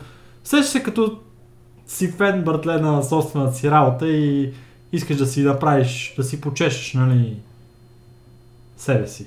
Готиното. Да си направиш готино, сеща се. Печалата е изкарал примерно Да- 10 000 долари е такъв. Не, Искаме един сериал да направим. Правим ли го? правим го, брат. А, знаеш ли какво се замислям аз, че всъщност не е екранизирано. Поне на мене не ми е известно да е. Неща на пратчет, брато. Ей, сега ще има сериал по, по Тери Пратчет. Не, а, за, за пазачите, братле. Ще има сериал за пазачите. Какви пазачи, А, мен? Да, Така му се казва да поредицата или какво? Watch, Аз не, аз Watch, тук, Watch Guard, нещо такова. Чай сега, не мога да се сетя. тук е, е момента да, да вметна, че аз не харесвам пратчет. Просто не е моя автор. Гард, гард си. М, Опитвал съм се да чета негови, негови книги, но това, което, което съм чел поне преди време, определено не е било по моя вкус и, и като цяло, да, смисъл, живи и здрави да са феновете на, на, на Пратчет, не е моето, не е моето нещо. Аз започнах, Значи ето ще има. Окей, кул. аз започнах, братле, да чета Тери Пратчет и стигнах примерно до трета, четвърта книга и спрях. И после не съм ги пускал. Не знам, не мога да се сетя каква беше причината точно да спра в този момент. Ми, не знам, аз това, което съм се опитвал да, да чета негово, просто пак не ме изкеф и реши, че няма смисъл да се мъчи и да се опитвам дори. Осъзнах, че не е моя автор, пратчет и продължих, продължих напред. За сметка на Траксас, примерно, което е едно от най-гениалните неща правени някога. Да, да, аз бях, са... бях приятно изненадан, че а, пичагата е продължил да пише книги след паузата а, от няколко години. То а, mm-hmm. е имало някакви, доколкото схванах легални проблеми с това нещо. О, не знам, нямам идея. Не е могъл да, да си вземе лиценза за издаване на книги на Traxxas. Не са се разбрали и поради тази причина е трябвало да... Трябвало е да пусне още една книга, обаче нещо не са се разбрали за далаверите и не я е пуснал и си е седяла така книгата 10 години. И накрая една, па втора, па ся и още някакви книги, Евалта на на писателя. Е, не знам, този човек, този човек за мен е някакъв гений в това, което прави. Е, пак нали, това си е някакво мое мнение, но много ми е от една гледна точка тъжно, че не е спряган сред е, големите имена на фентазито, чисто принципно, като, като стане въпрос за това. Въпреки, че там 2000-та година или не знам кога е взел награда за най-добро фентази с е, Траксас поредицата. Мисля, че прекалено малко се говори за Мартин Скот. Мартин Милър, както е неговото истинско име. Между другото, много интересно. Uh, въпросният Мартин пише, пише uh, книгите за Траксас под псевдонима Мартин Скот, докато останалите книги, които пише, защото той има и други, и други книги, освен, освен Траксас поредицата, ги пише с истинското си име Мартин Милър. Някакво доста, доста weird. Така че, да, ако, ако някой се чувства авантюристично, иска да пробва ново фентази, което, което не е чел до сега, определено с, не с две ръце, ами с две ръце и два крака препоръчвам Траксас като нещо, което да, което да чекнете. Определено си струва. В смисъл, при всяко едно положение пробвайте, пробвайте. Да, да. Добре, Та, така някакво лирическо Коя... откровение, което направихме за сериали и книги. Коя думичка ще оставим на нашите слушатели? Ми, аз лично бих оставил Траксазвърто като е, думичка. И... Как път да ти отнеме човек това удоволствие? Нека да бъде нали? Траксас думичката. Искам да кажа, че тук ония ден ли беше преди 3 дни или колко беше, прочетах Дочетах последната книга, която е излезнала за момента и съм много тъжен, че няма, няма нови книги, защото много такова на, така на клифхенгър свърши. И очаквам с нетърпение 12-та книга от поредицата. Това, между другото, звучи малко стряскащо, като кажеш 12-та книга. Обаче тия книги, предвид факта колко са, колко са кратички, въобще не е, не е толкова сериозно. Примерно тия 12 книги до момента, които, които има излезнали, са може би с обема на трите книги от Властелина на пръстените. И между другото, ако трябва да съм честен, примерно тази последната книга е 180 страници, мисля, че беше. Може би трите книги на Властелина на пръстените биха се събрали перфектно в, в този формат от 180 страници. По 60 страница на книга мисля, че е някакво супер резонно за, за Властелина. И целият булшит, който, който по принцип го има, ще бъде, ще бъде премахнат. Чук ще е. Ето, може би, да, може би е трябвало да бъде по такъв начин подходено, ама както и да е. Това си е мое мнение отново. Mm. Cool. А, добре, да поприключваме вече. Избрахме си ключова дума, тракса се тя, напишете я, ако сте стигнали до този момент в нашия подкаст. А, сега е момента, разбира се, да отправим безкрайни благодарности към всички вас, които изчакаха и издържаха най-вече епизод номер 44 до края. Благодарим ви най-сърдечно. Uh, може би трябва тук е момента малко да тизна, че ако всичко върви наред, Bless RNG, uh, подготвяме изненада за вас от епизод номер 45 нататъка, но все пак няма, няма да кажа повече, Ня, нека да не слагаме каруцата пред коня. Ще има когато... нов сезон на, на Огрекаст ще видиме. когато, когато нещата вече са направени и всичко е всичко е, как да го кажа, всичко е сигурно, тогава ще ви ще достигне ще ви кажа, да. информацията до вас, но за момента само малко ти изламе. Mm. Живи и здрави от следващата седмица вече ще може да разберете за какво става дума. А, по времето, по което записваме този подкаст, турнира в зала Драга, една година BSL не се е случил все още, но в момента в който го пуснем вече ще се е случил, така че благодарности на всички, които са дошли да се видиме там, са казали по едно здрасти и са решили да уважат Лъчо и компания, които са отговорни за това да се случи. А, може би ще направим едно рекапче следващия път на този турнир, защото определено си струва да, да дъвчеме тази тема и да ви правим съпричастни. Но за момента толкова. Благодарности отново, че останахте с нас до края на този епизод номер 44. Чао от нас. До следващата седмица.